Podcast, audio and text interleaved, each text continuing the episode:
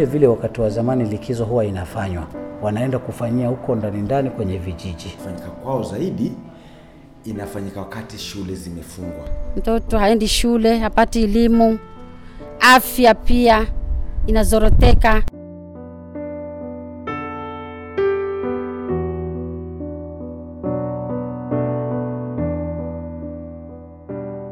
Takwimu zinaonyesha kuwa takriban wasichana milioni mia tatu hukeketwa kila mwaka kote ulimwenguni.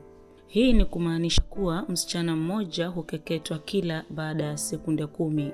Kulingana na takwimu za utafiti wa kidemokrasia na afya wa mwaka wa 2014, asilimia 21 ya wanawake kati ya miaka 15 na 49 nchini Kenya wameathirika kwa ukeketaji. Tana River ni kaunti mojawapo ya zile zilizoorodheshwa kwa kuendeleza ukeketaji. Mila hiyo imeendelea kukithiri katika kaunti hii licha ya serikali kuweka mikakati ya kupigana na janga la korona ambalo limegubika ulimwengu mzima. Hujambo msikilizaji, karibu katika makala haya ya Ngariba na Korona Tana. Naitwa Harriet Atia.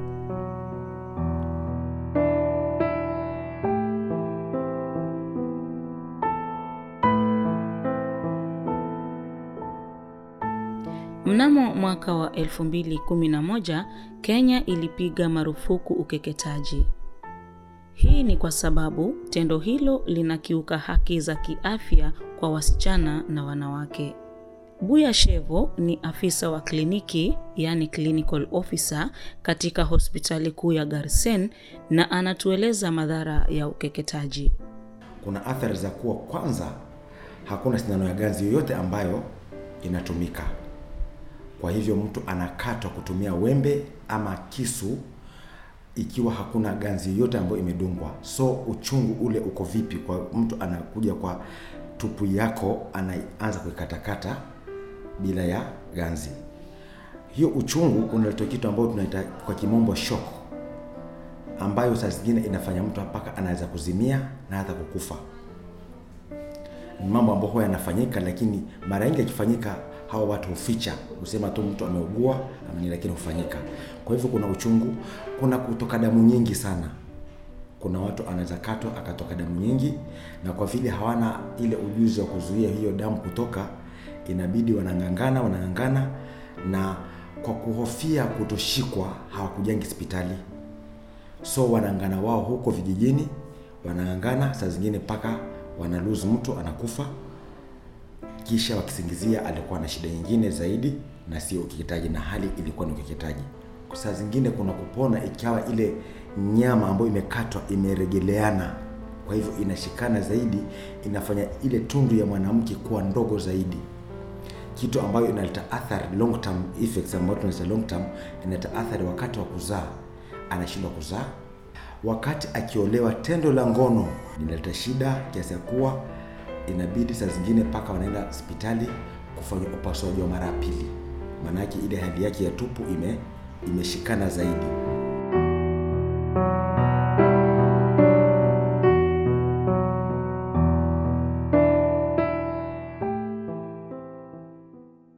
Jinsi ukeketaji unavyotekelezwa pia hudhalilisha sana mwathiriwa, kama daktari anavyotueleza.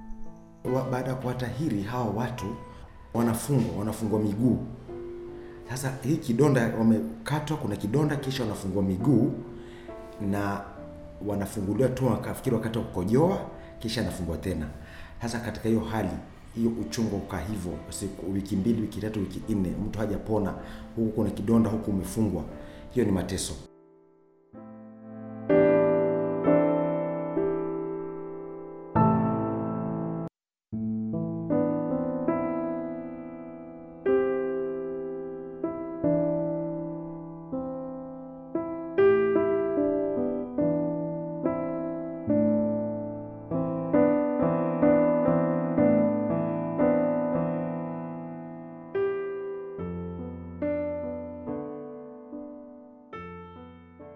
Vilevile nilikutana na Isnino Tono, mama aliyekuwa akihusika kama msaidizi katika mchakato wa kukeketa wasichana katika kaunti ya Tana River. Ananieleza kuwa kazi yake kuu ilikuwa kumshika miguu au kumkalia kifuani msichana anayekeketwa. Nimemshika huyo msichana nimemkalia kwa, kwa kifua nikamshika macho akakeketwa. Isnino hata hivyo anakiri kuwa aliachana na shughuli hiyo miaka kumi iliyopita baada ya kutafakari uchungu wanaopitia wasichana wakati wanapokeketwa. Ile shida nimejionea mimi, sitaki watoto wetu wapate. Kumbe haiko kwa dini, anatoka damu nyingi mpaka kupita kiasi, mpaka anapelekwa hospitali. Mtoto haendi shule, hapati elimu, afya pia inazoroteka. Tupigane kabisa, iishe kabisa, watoto wasitahiriwe tena. Kwa sasa amejiunga na wanaharakati wengine wanaopinga ukeketaji na kueneza elimu kuhusu madhara ya mila hiyo.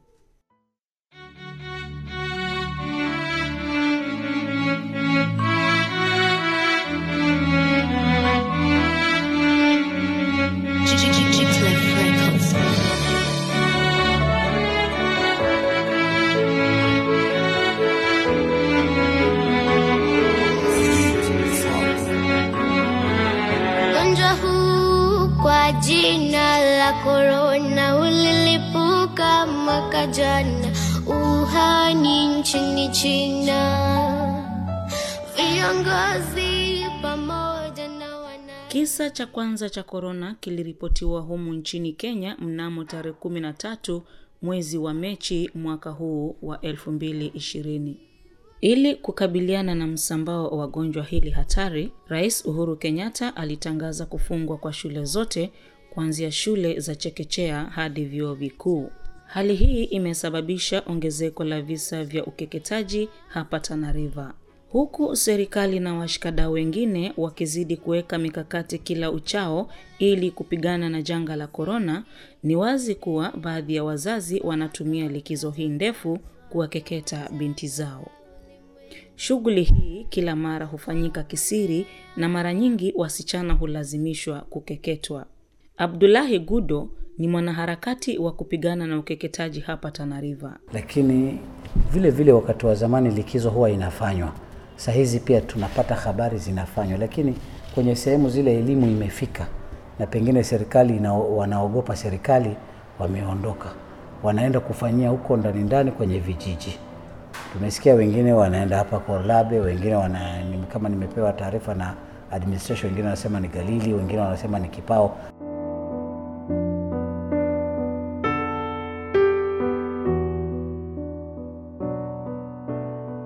Kinachosikitisha zaidi ni kwamba wanaotetea ukeketaji wanazidi kubuni mbinu mbadala kila uchao ili kukwepa sheria.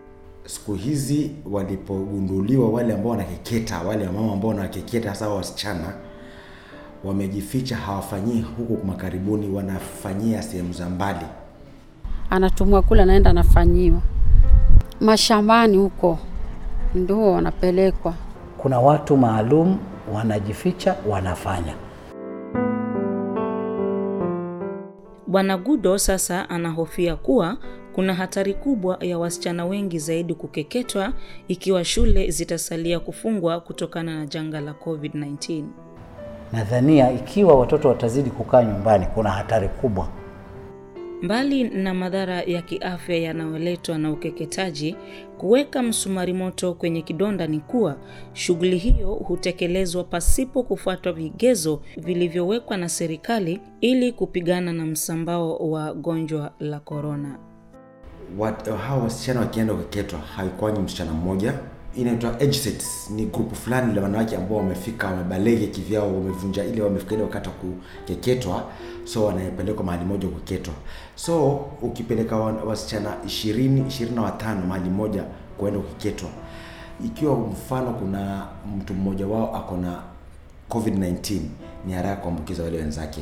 Maanake hapa hakutakuwa na social distancing wale wa kutahiri wale watakukeketa hawatakuwa na ma, kuvaa mabarakoa. Na ile uchungu mtu ameshakeketwa hawezi kuwa na barakoa kwa hivyo maanake lazima atakuwa anapiga kelele.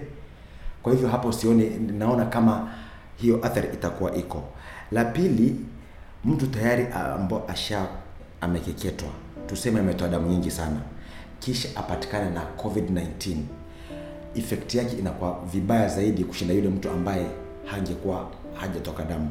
Maanake hiyo ni kama sasa umepata e, tunaita secondary nini ama comorbidities e, una anemia, una ukosefu wa damu, kisha tena umepata COVID-19.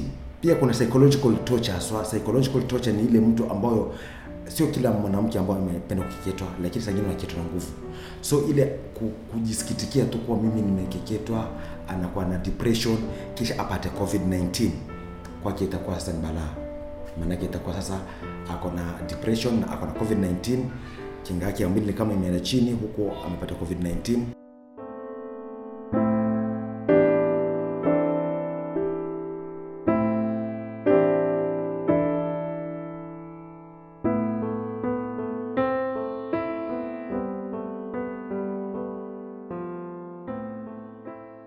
Ukeketaji unaathiri afya ya kimwili na kisaikolojia ya wasichana na wanawake, inapunguza mahudhurio na utendaji wao shuleni, haki zao za usawa wa jinsia hukiukwa. Mbali na hayo, inahatarisha maisha yao kwa kuwa wanavuja damu nyingi. Huku serikali ikipigana na kusambaa kwa ugonjwa la korona, ni bayana kwamba ukeketaji pia huenda ukachangia kueneza zaidi virusi hivyo hatari. Hivyo, ni vyema kukumbuka kuwa ukeketaji pia ni janga ambalo linahitaji juhudi za pamoja ili kulitokomeza kabisa. Hadi wakati ujao, nimekuwa mwandalizi na msimulizi wa makala haya ya Ngariba na Korona Tana. Naitwa Harriet Atiamu.